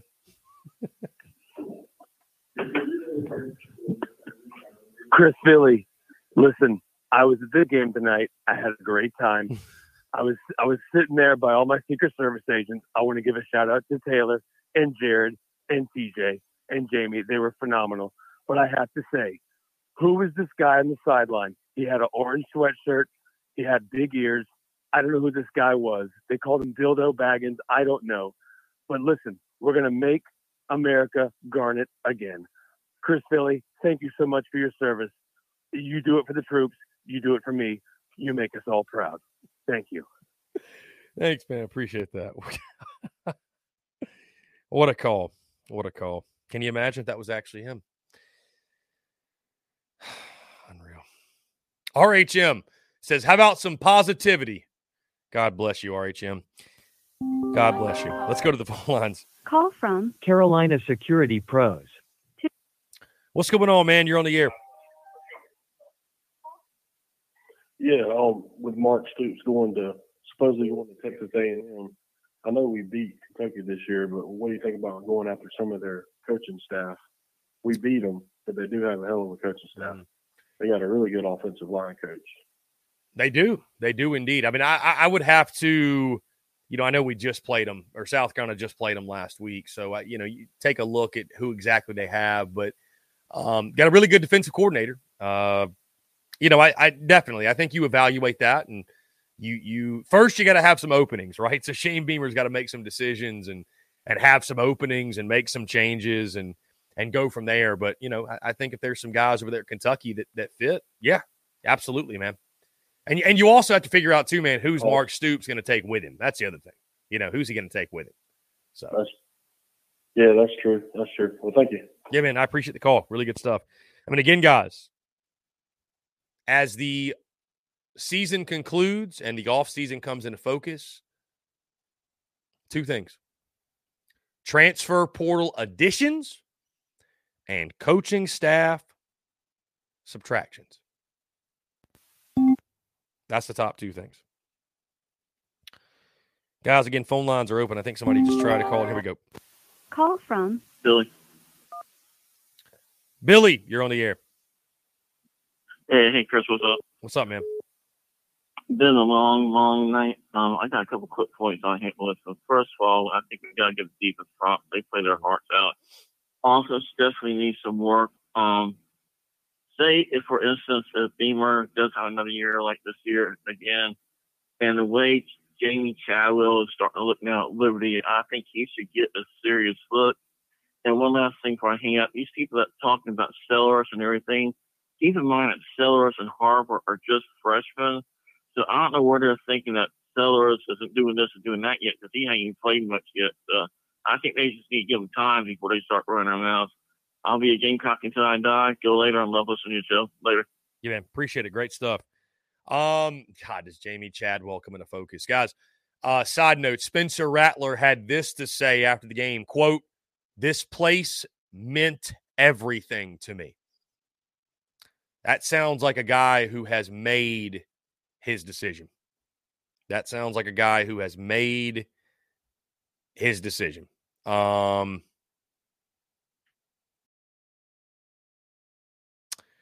Rattler said, quote, I'll get into that when the time is right when asked about his future.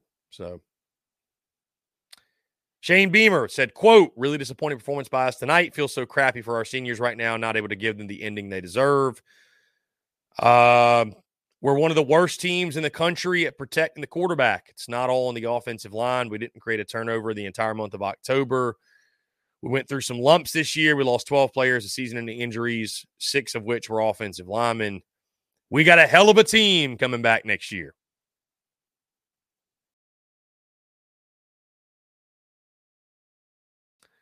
So, anyways, get back to it, guys. I'm getting caught up in the post game stuff. A lot of commentary coming this week in regards to this ball game, the end of the season.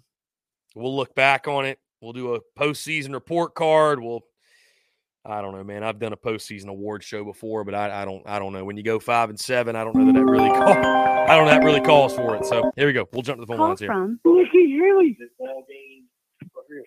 to accept. What's up, man? You're on the air. Hey, Chris, this is Nikki Haley, former governor of South Carolina. Listen, just wanted to tell you, you guys had a, a nice, hard fought game tonight. I just really hope that, that you guys showed that you guys are just as good as the boys in orange. And we just want to show, hey, the, the Tigers, we may not be as good as the Cocks, but when it comes to it, Donnie J. Trump, you got our vote as well. Thank you, Chris. Good stuff.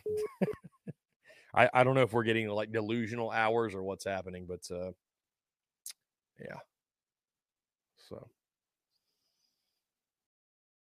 anyways, guys, phone lines back open. I want to hear from you as we have crossed into Sunday late, early Sunday morning, if you will. Here we go. Call from This is Jeff. Jeff, what's up, man? You're on the air. Hey, so I have a uh, non-Gamecock question for you. Yeah, fire away. Let's let's say Alabama beats Georgia in the SEC championship. Are they in the Final Four? I'll hang up and listen. Thank you so much, man. I appreciate the call. Does Bama, if Bama beats Georgia, are they in the Final Four? I mean, I think they have to be, right? Big question will be like, you, I don't think you can give a yes or no answer without knowing about what everybody else did because Texas beat Alabama. They went out, they should be in ahead of Alabama at least. Um, Florida State finishes undefeated, they should be in. So it, it I don't mean to dodge the question, but I, you gotta you gotta there's gotta be context of what happens outside of that. But if Bama wins, I think there's a good shot they're in because I find it really hard to believe that the SEC is going to get left out of the playoff. So, anyways, guys, here we go. We'll jump back to it. Call from Robbie. Robbie, you're on the air. Yeah, how you doing, that, my friend? I'm doing well. How are you? Uh, disappointed in the game. Um, one thing about the game that I, I am questioning, and I want to hear your opinion about this. Um, when Clemson picked up the football, and ran it in for a touchdown, I thought that was a complete in, incomplete pass. I thought the referees got that wrong. What's your opinion on that? My friend, I, I hate to say it. I wish I could agree with you, but it, it was indeed a backwards pass. You watch the replay, it went about a half yard behind the line of scrimmage. It was 110% a backwards pass. Yeah. Well, you know, Clemson Clemson gets lucky. You know, they've always fallen a bucket, a bucket of shit to come out smell like rose. So, uh, you know, hopefully, hopefully Beamer gets this thing turned around, man. Because uh, honestly, I I, I kind of agree with you what you said earlier that he's going to be on the hot seat after next year. And I'm still not sold on Robbins as the offensive coordinator, though. But that's just my opinion. But uh, go Cocks and uh, have a great one. Yeah, man. I appreciate the call. Good stuff. And I mean, listen, to his point, the whole Loggains thing, like prove it year, prove it year in 2024 is upcoming. Prove it year in 2024 is upcoming. So phone lines back open, guys, 843 790 3377. We'll take a few more here. as we uh, close out the 2023 season. It's it's crazy to say that. Here we go. Call from Alex. Alex, you're on the air. Hey Chris, how you doing tonight? I'm doing well. How are you? Good. So uh, I just want to say, after these last three or four games, it's got to be really hard to fire Clayton White, Clayton White, right? Yeah, potentially. I mean, I I think there's an argument to be made. I think it's, uh, you know, I I think that you have to look at it this way. Last three or four games, the defense was much better against Kentucky and Clemson specifically. Vanderbilt, I mean, congratulations. It is Vandy. If you want to include it, fine. What do you look more at? The fact they finished strong or the rest of the body of work? I, I think that's what Shane Beamer's got to identify. And what do they change up internally? What do they change up behind closed doors? If that includes Clayton White, if he's part of that plan, then you trust Beamer and you just let it operate, you let it go. But if it didn't, you make the move. So I I I'm still somewhat of the belief, man. I, I think the way they responded late in season was great. It was valiant, but you have to account for the entire body of work. And I don't know. I don't know. Now, again, if they can carry that over the schematic changes with Clayton White there, then sure, bring him along board. But, you know, either way, it's going to be Clayton White is on a hot seat going into 2024, and he's got to continue that, or you got to go out and get a big name DC. So one of those two things is going to happen. So, so what coaching staff changes do you expect? I mean, you got to look at guys like Justin Stepp. Uh, the receiving game was not very good this year. He hasn't recruited any big receivers. Uh, running backs have been terrible. You got to look at Mon- uh, Montario Hardesty. So, what what changes should we expect, or would you expect in the off season? Well, the changes that I think should happen and the changes that I expect may not be the same thing because I, I'm just I'm curious to see how Beamer handles this because let's face it, man, Beamer's been a guy, he didn't even fire Marcus Satterfield. Marcus Satterfield left and went somewhere else. He wasn't technically fired, right? So, like, who has Beamer fired? I don't think he likes hmm. firing people. I don't think he likes to hurt his buddy's feelings. So, uh, you know, I, Montario Hardesty needs to go. I'm not a big fan of letting go of Justin Stepp. I get what you're saying. You know, I, that's not exactly on the top of my priority list. Um, Montario Hardesty's number one. Clayton White's got to be reevaluated. Um, those are the main two. I would say Luke Day and the strength and conditioning, that's got to be reevaluated. But I don't know. I, I, don't I don't know who he cuts ties with, if anybody. I, I, really genuinely do not know. I can't tell you for certain. Um, I think I think one of the big reasons too, man, is because I, I think Beamer truly in his heart of hearts, he believes in how they're recruiting. He believes in what they're building, and you start firing assistants, and you know you you you threaten the progress of that, but at the same time, you you can't you bring in somebody better. You know what I mean? You bring in somebody better. That's the whole point of making a firing or a change. So, um, Hardesty's an easy one. Potentially Clayton White, potentially Luke Day. Outside of that, you know, I I, I don't know. I don't know what it calls for. So, since we're on the subject of assistant coaches and coordinators, how do you evaluate Dowell Loggains in his first year? I mean, offensive line was terrible, obviously, but still, I mean, we didn't see much from offensive play calling this year at all. Yeah, it was very up and down. I mean, I I, I give Dowell Loggains a lot of credit for revitalizing Spencer Rattler's career, right? Revitalizing his game, but uh, yeah, the offense was not great. It had its moments. It had its moments for sure, but the offense was not great. And so I think 2024, as I said previously, I, I, think it's a show me year. I think it's a prove it year for Clayton, or for, excuse me, for Dowell Loggains. I'm getting my coordinators confused. I think it's a prove it year for Dowell Loggains. I, I, I think the jury's still out on Dowell Loggains. I think all the concerns that I had are still somewhat there on Dowell Loggains. I mean, I, you know, Dowell Loggains as the season progressed, and my, and my prediction in the preseason was this, man, that he was going to be an upgrade from Marcus Satterfield, but people were going to, at the end of the season, be looking back and saying, man, South Carolina, they got to get some offensive linemen. Like, it doesn't matter who the OC is. And I think that's honestly, like, I, you know, pat myself on the back for a moment. I think that's where we sit.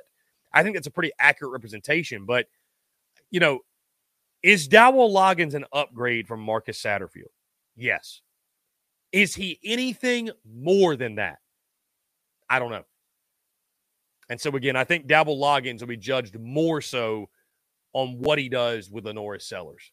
Can he get the best out of LaNorris Sellers and the best of the offense with 16 at, at the helm? That that's that's the big question for Loggains. So I think the jury's still out. Jury's still out on Loggains. All right, thank you, Chris. Yeah, man, I appreciate the call. Really good stuff, really good questions. And uh, I think you make some some really valid points. I think you make some really valid points, guys. We'll open the phone lines back up. Great crowd in here tonight, man. I appreciate you guys greatly. I mean, truly, I, I just can't say thank you enough.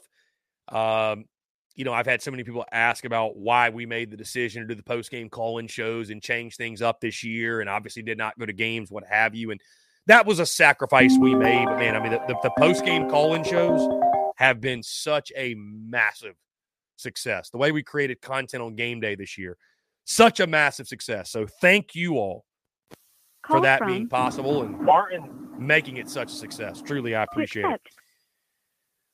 What's going on, man? How are you? You're on the air. Hey, Chris, this is Martin. I'm on the way back from the game. It's not the outcome that we wanted to see tonight. Mm-hmm. Not, not at all, Martin. Not at all. I mean, that's putting it lightly, my friend. Putting it lightly, indeed. Yes, sir. Um, I was earlier talking about Beamer and recruiting and everything, and what his game plan would be for the next upcoming season. Do you think Beamer has what it takes to carry you through 2024, or do you think he's also going to be on the hot seat?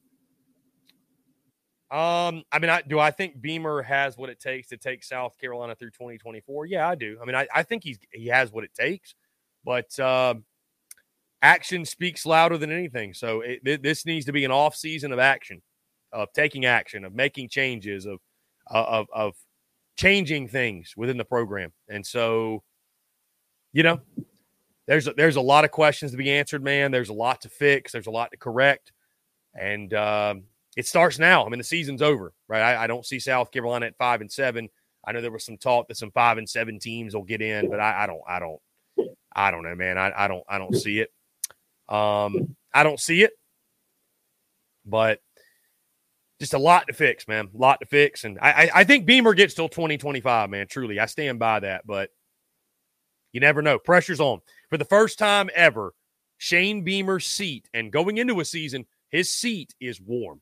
There's real pressure to win on Shane Beamer.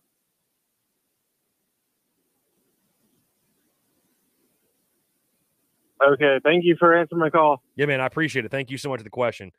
Um, again, man, I, I mean, of course there's pressure. It's an SEC job. There should be pressure after you go five and seven. I mean, it, it'd be insane if there wasn't pressure, right? It'd be insane if there was not pressure. like, so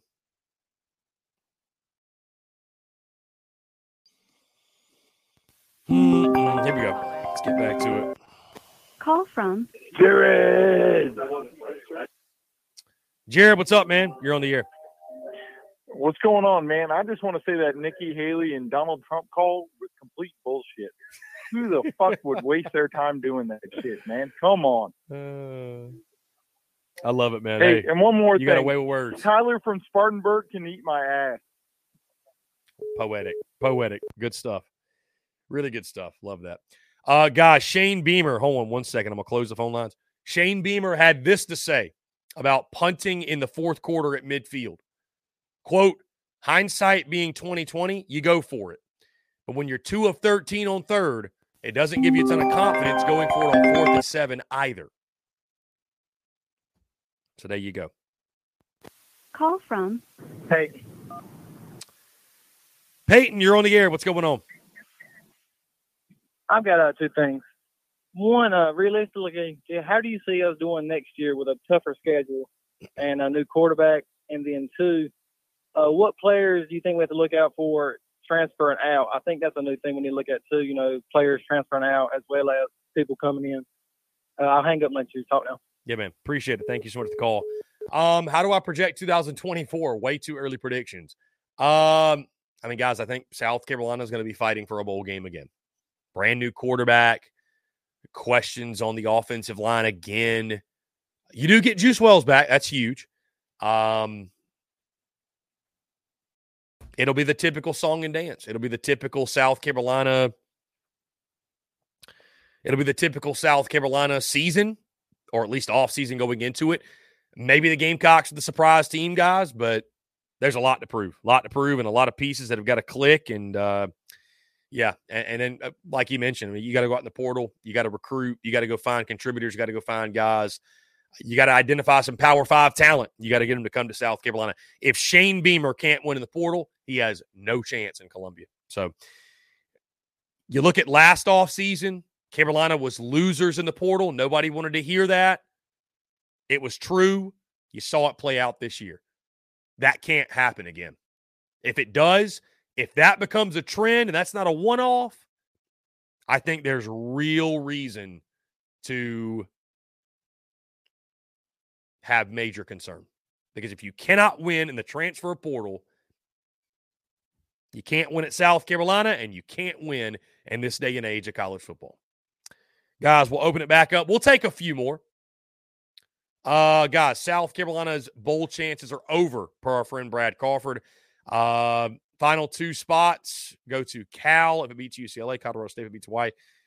But there's only one win. Minnesota's in. If both they lose, Minnesota and Mississippi State get the final two spots. JSU and Jacksonville State both make bowl games as well. Call from Bob. Bob, you're on the air. How you doing? How you doing, Chris? I'm doing well, man. How are you? Hey, Chris, it was a tough. It was a tough night. Um, I feel bad for Spencer Rattler, man. And, um, he did all he could do, man. But it was just, it's it's hard to be, it, it's hard to watch football against against a good defense that. And after that, you don't have nothing left to work with, right, Chris? Yeah, I mean that was a brutal night, man. That was a brutal night, brutal game, all around, just tough. Yeah, and Chris, if I go, man, um, I hope soccer gets a bowl game, man. I mean, it, it's possible you can take a five seven, right, Chris? Well, it's it's actually not, my friend. They actually just announced that uh, the last two spots would go to two teams not named South Carolina if the situation even presents itself. So it is officially official. No bowl, no bowl game for South Carolina. So uh, let the offseason begin, and that's that's really unfortunate, but it because it's going to be a long and and brutal offseason for the Gamecocks. Yeah, I agree, Chris. If I got here, man, what about straight disco? Do you think Chevy needs to look at that too, my friend? Looks at look at the what? The strength, strength Oh, strength- um, Yeah, so- yeah. Luke Day, strength and conditioning. I, I think he's got to evaluate it. There's no question. Got to evaluate it. Yeah, I agree, Chris. Well, take care, but um, go get cuts. Um, gotta get better next season. That's all we can do. Indeed, man. Well said. Hey, I appreciate the call. Really good stuff. Great stuff, guys. We'll open it back up. Like I said, we'll take a few more. We're creeping up on 1230. I'm getting some FUs in the voicemails. I love that. I just love that. and you know what's funny, man? The likelihood there from Gamecock is just as likely that like the the, the likelihood from a Gamecock is just as likely as from a Tiger. That's the funny part of what I do. Here we go. Let's shut the phone lines here. What's going on? You're on the air. Hey, yeah, Chris, you're still up, huh? I'm still up, man. What's up? Hey, what's up? I just want to add my two cents in about some of the younger players, especially Nicholas Harbor. I think we need to get him some stickum or something because he needs to start reeling in some of those passes that are being thrown his way. I'll let you talk. Appreciate it, man. Good stuff. Uh, he he called in for us earlier. Um, yeah, Nyck Harbor hands have got to improve. Maybe he needs stick 'em, maybe something else. I don't know. I don't know, guys. Uh, anyways, phone lines back open. Appreciate each and every single one of you tuning in, man. The crowd's been incredible tonight. Over over 400 live viewers all night. I love this, by the way. Hazard Hound says, You wanted us to lose. Really? Really? Hazard Hound, let me tell you something, man. I'm in the merchandise business as much as anything else. You think I sell more merchandise when we when South Carolina wins or loses? Use your noggin, my guy. Call from Taylor. Taylor, what's up, man? Hey, Chris. The boys from Cane Bay love you. We want to close out the season with this.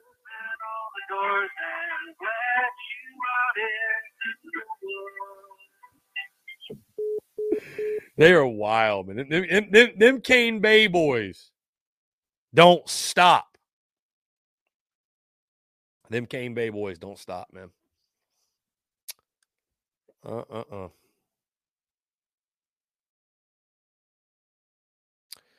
And guys, I don't think it's a hundred percent guaranteed Mississippi State is bowling. It's just if they need Call a from- team. Mark. So who knows?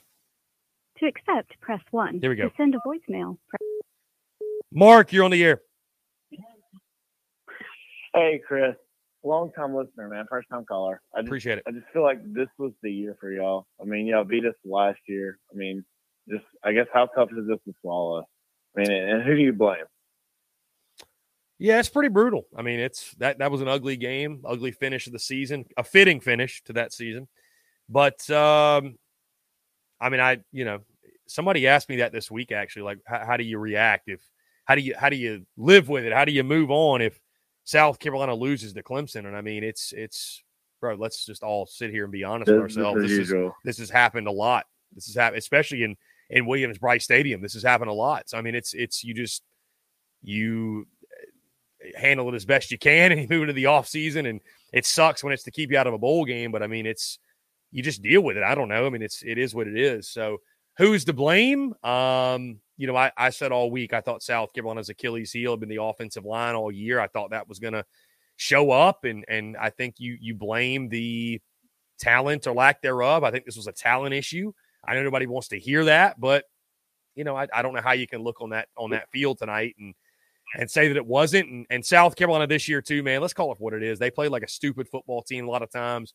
They were they made just mistake after mistake, and you know that that that that first play, the backwards pass, the the the the, the score, scoop and score for Clemson. That that just that kind of What- encapsulated who Carolina ball? was. Beamer ball. Yeah, Beamer the- ball. yeah, No, the- no, like No, yeah, the the ironic, you know, I thought about that's a good point. The ironic part tonight was that Clemson was phenomenal on special teams. So I, I thought that was sort of irony, if you will, in the finest sense or the, the most painful sense. But yeah, I mean it's yeah, Beamer ball was not a big part of the of the football team this year. So and South Carolina was a team that desperately needed special teams to guide wins, and I just didn't get it. So And, and I and I don't think it's a Legette thing. I mean, Nate Wiggins is a first round corner. You know, I mean, Yeah, I mean, he he listen, he put the clamps on, man. He put the clamps on. So I, I you know, I I I said all week that I was looking forward to the matchup. I I didn't do a lot of, and people wondered why I didn't do as much trash talking this week or whatever. I, I just was very wait and see on the game. I mean, I obviously picked a Clemson win. I didn't love the matchup. Um, I didn't know how Legette was going to fare. So, you know, give Nate Wiggins credit. He he he truly put the clamps on him. I mean, he got a couple. Legette, a great player like Legette's going to get his, get a couple. But that Yeah, Clemson de- that Clemson defense. I mean, it's it's just it's really hard to go up against a defense like that and have one bullet in the gun and expect to have a lot of success. yeah, I mean, because he didn't have the time. Legette's a good wide receiver. Uh, I, I say that seriously. I'm giving you a hard time, but I say that seriously. Yeah, Rat. Rattler was was running for his life all night, and I, I was a couple of those hits. I was just happy to see him get up and walk off the field. So, I mean, it was line of scrimmage was the, was the I agree. story tonight. Line of scrimmage was the story. Hey, one one thing I did notice the the Nate Wiggins like saying those were dirty hits. I mean, he's going low. I mean, he's he's not aiming for a knee. I don't think anybody thinks so, but Yeah, I, I didn't. I didn't have an, any reaction to it. I mean, I'm, I'm. If it was a Carolina guy hitting a Clemson guy, I wouldn't even thought twice about it. So I, I just, you know, I'm, I'm wearing the garnet and black, but I'm about as unbiased as they come, and I, I didn't have a problem with the Nate Wiggins hits. So I mean, it was a listen. It was a, it was a physical, violent game, which is what you'd expect in a rivalry game. Carolina Clemson. It's yeah, it's that type of game. You got to let it go. It is what it is. It's it's you saw it all across the country today. It happened everywhere. So, um, you know, Clemson Clemson yeah, packed I, a punch I'm tonight. everybody came back. I am. Yeah, yeah. So Thanks, man. I appreciate it. No, I appreciate the call, man. Good stuff. Good stuff. And I think he was probably calling in trying to troll a little bit, but I mean, listen, man, I'm I'm I'm about as unbiased as it gets, especially at this point. So, guys, we'll take a few more. We'll take a few more. I've I've come a long way since early in the season when I used to say we'll take a couple of more. I don't know why I kept saying that. We'll take a few more calls though. 843-790-3337. So we still have a great crowd of guys. Whether you are still chilling at the tailgate, you are on the way back to wherever you're going. You're on 20, you're on 26, you're on 77, you're on. Did I miss any of them? I don't know. Wherever you're going. Appreciate y'all checking us out, tuning in. Means the world. Let's jump to the phone lines here. Call from Madeline from Greenville. To accept, Madeline from Greenville, what's going on? You're on the air. Hey, Chris. Um, unfortunate loss tonight. I got to say, probably the worst thing, especially living in the upstate, is now having to deal with all my Clemson friends posting on Facebook. But um, I just want to say, defense played their butts off, which I didn't expect that. But I'm glad we didn't get embarrassed tonight. I I can say I'm still on the Shane Beamer train. I get like if we have another season like this next season, like you said, it's his seat's probably going to get pretty warm. But I I still think he he's got some time to try and do something and turn us around. And I don't know. At the end of the at, at the end of the day, this season, yes, it was disappointed, and I feel like it's every other year, right, where we say, well, there's always next year, but at the end of the day, that's where we are. I don't I don't know. I feel like I don't know about you, but by the time we finish the season, did I want us to win tonight? Yes. But I honestly didn't feel like watching us go to a bowl game because I knew we probably wouldn't win. It's a very good point. It's a very good point. Now, it, you know, as this season wore on, that loss to Florida happened, some other games. Uh, this team got what it deserved. This team, this was a five and seven team. Like it just, it, it was what it was. I mean, heck, it was what it was from from week one against North Carolina, right? Like we saw it. So it's unfortunate. It's disappointing. It's a it's a colossal failure of a year in year three, and it ends in about the worst way imaginable. But uh, it's it's deserved. I hate to say that, but it is. It's well deserved, and you know all of the staffs led by Shane Beamer's errors in the offseason of assembling a roster. They were all uh, they were all shined a light on this season. All of those things were glaring issues. They you, you paid for it all, and uh, you had to learn some hard lessons. I think this year. So, you know, to your point, I'm still obviously too on the Shane Beamer train. I think that he's the guy for South Carolina, but there's a lot, there's a lot that's got to get fixed, a lot that's got to get corrected this offseason because it's South Carolina fans. I mean, it's again, no coach is immune to the effects of losing, and this type of stuff continues, and and people just won't hang around for too much longer. Right. No, I agree. And, you know, hopefully we can get healthy. And at the end of the day, you know, I love Rattler. He, he did what he could, you know, and we saw it tonight. There were, he had some good throws and there were some passes where I found myself saying it all night. You have to catch that. Um, so, Yeah. you know, it is what it is. He, he can only carry the team so long, do so much. Our defense did what they could, but I appreciate you taking my call and, and thank you for all you did for us this season. No, I appreciate it. Thank you so much for the call. Truly, great stuff. Great stuff. I, I love the fact these post game call in shows we get like different callers a lot of times. We got some that call in every week, but hearing from different people, it's it's a really cool thing. So call from Tyler from Colorado. Tyler from Colorado, you are on the air. I just want to say, first of all, Clemson, they I hate them with a passion, but they they won the game. And um, my question to the next year with Shane Beamer is a lot of these next games are going to be on the road, and it's I'm kind of curious, what do you think about winning six games next year?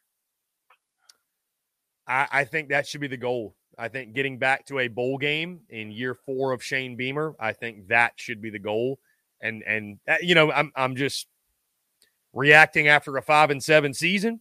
Uh, I'm sure there's going to be many out there that tell me that's a loser mentality, but uh, I think si- I think seven and five are better. That should be the goal. Having a winning record should be the goal. Yes. So, but I mean, realistically, man, to your point, It is a really, really difficult slate.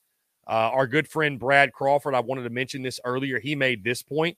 South Carolina lost all five of the games it played this season against ranked teams by at least two possessions. So that's something got to get fixed because, hey, there could be up to seven teams, seven top 25 teams you play in 2024. So what that says is anytime you played good competition, you got manhandled. Got to get that fixed. Oh man, two possessions.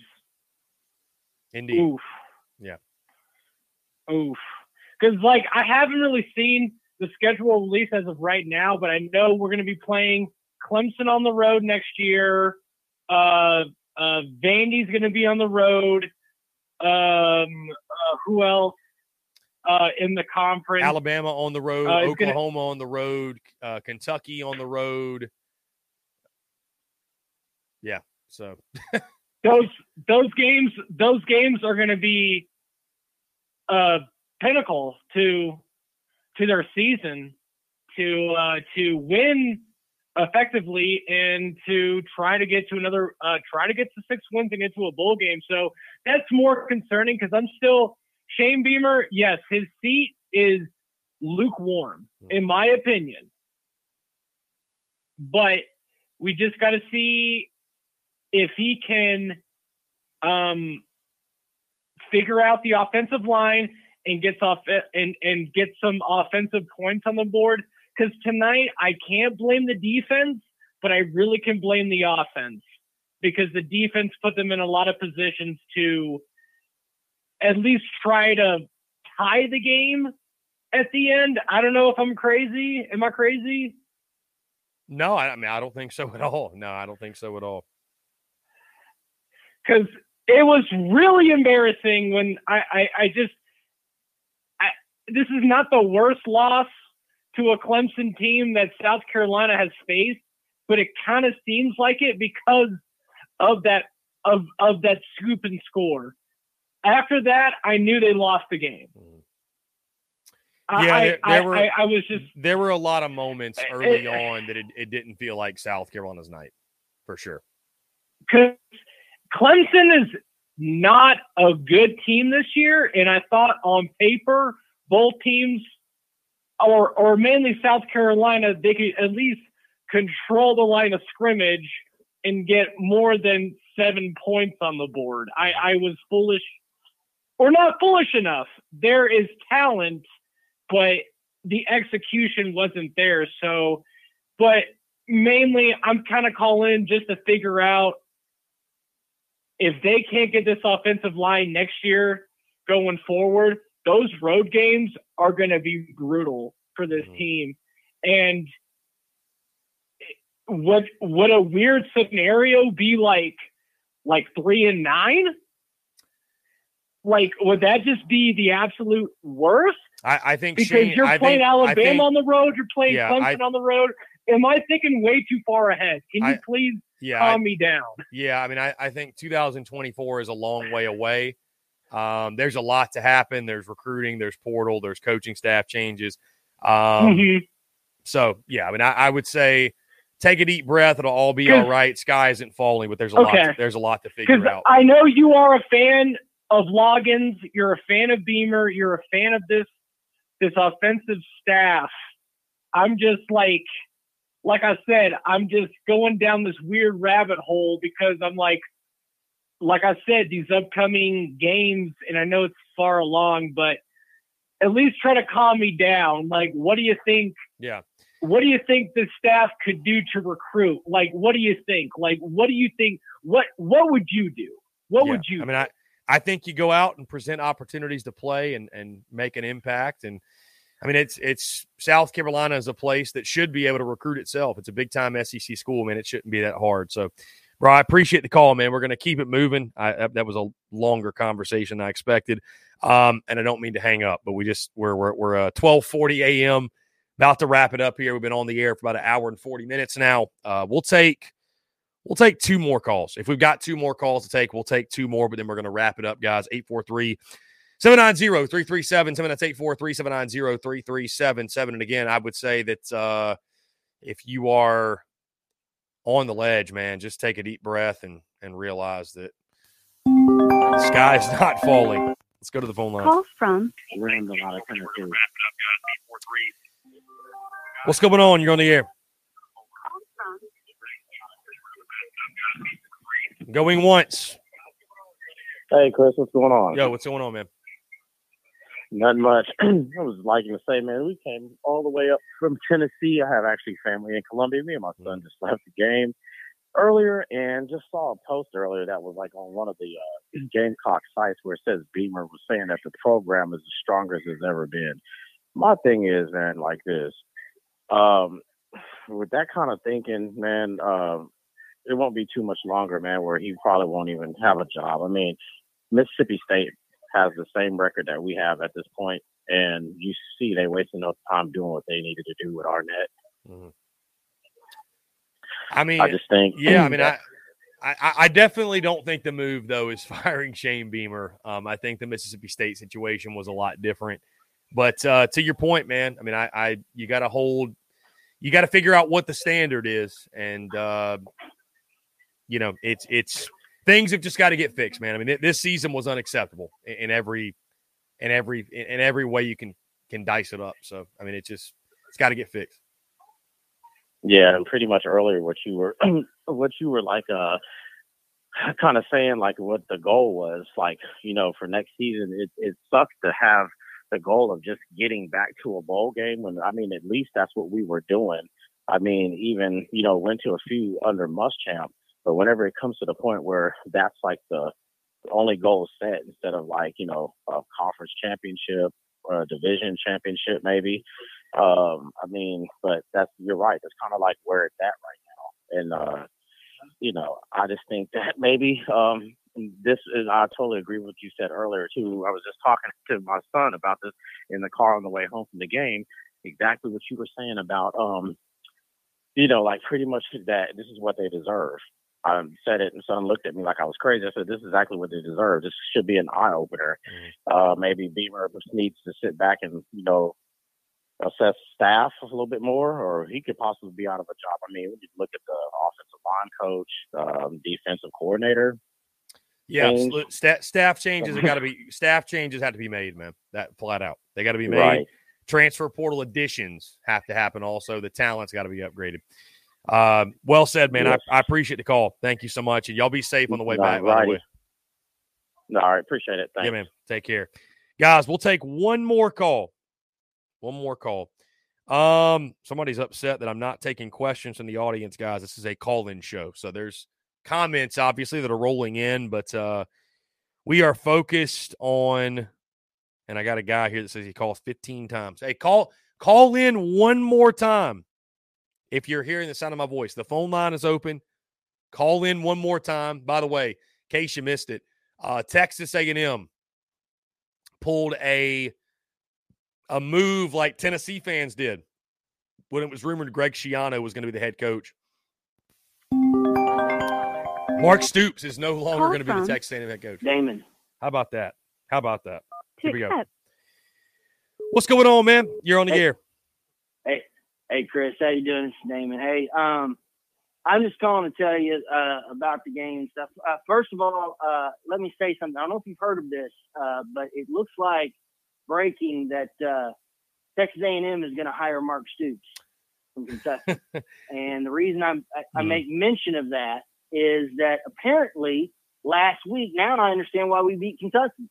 Mark Stoops wasn't. He knew that he was going to go to Texas A&M, and he basically kind of just let let off the play calling and stuff.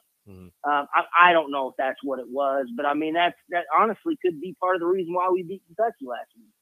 Uh, when when we look at it, you know, one of the things I've seen, everybody's talked about this game, and everybody has has already run this to death, and you know, and I have the same thing, and everybody knows what happened. But the thing is, is there's a couple things that happened in this game that really just irks me about the way Beamer does things. And one of the things when Jeremiah Trotter was out there, uh, and he was out there barking the calls, and and it was clear as day. And then on on the TV they showed he was uh, out there inter- interfering with the cadence, and the refs didn't pick it up. They went and they called a false start on South Carolina two times in a row. And instead of Beamer getting on the rest and yelling at the rest, which is what he should have done. And by the way, I'm not blaming the rest. This we did not lose the game because of the rest. I'm not saying that at all. Please don't misunderstand me. But this is a good indication. When he was doing that, uh, Beamer should have been in those refs' ear about that because they were wrong, and he was out there barking the, the calls. But no, he's over there on the side clapping, and he's over there smiling and, and clapping on the sidelines. Uh, oh, you're going to go get him, guy. And I mean, that's hard when you're out there fighting. It's hard for guys to get really motivated and excited. But I, I'll just tell you, that was that whole offensive effort was just there was no inspiration. And I mean, it was it was everybody was get dropping passes. Uh, Spencer Rattler had a chance a couple times. They starts bailing out early. If he would have stepped up in the pocket, I saw there was a couple crossing routes he could have hit and kept some drives moving. But he just bails out. I mean, I kind of don't blame him because all year long he's just been chased.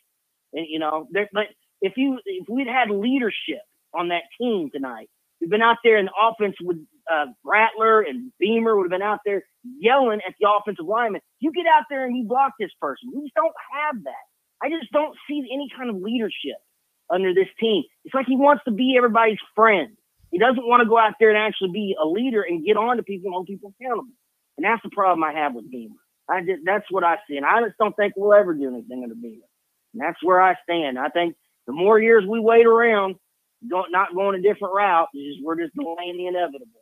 So that's where I stand on that. I know we're not going to fire him, but could we at least maybe fire Ray Tanner and then maybe uh, have a new AD that holds him to a different accountability?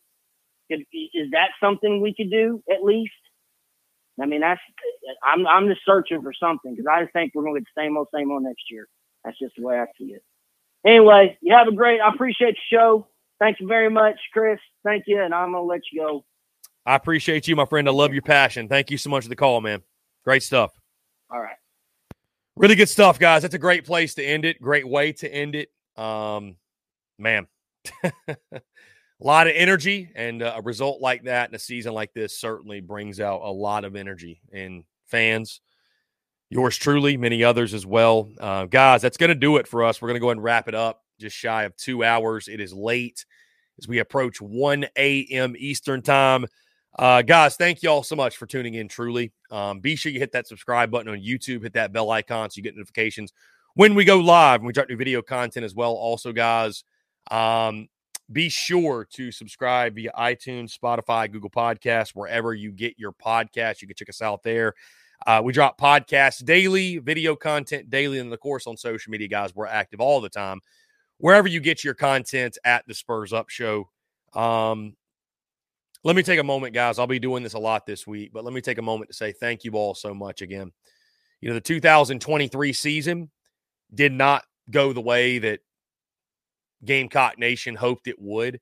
But the beautiful thing is, is that listen, the content gets made either way. And going back all the way to the summer, the preseason, the offseason, what have you, and we were breaking this thing down and previewing it and predicting it all the way up to the first game and all throughout the season and to now you guys have been there every step of the way, win, lose, or draw. And uh, I, I just cannot say thank you enough, man. We took a chance on the post game call in shows and, and creating content from the studio and the way that we covered games this season and the way that, you know, I ran my business this season. And uh, you guys supported that. You guys showed love. And again, the, the, the post game call in shows were such a massive success this season. I can't say thank you enough. And, um,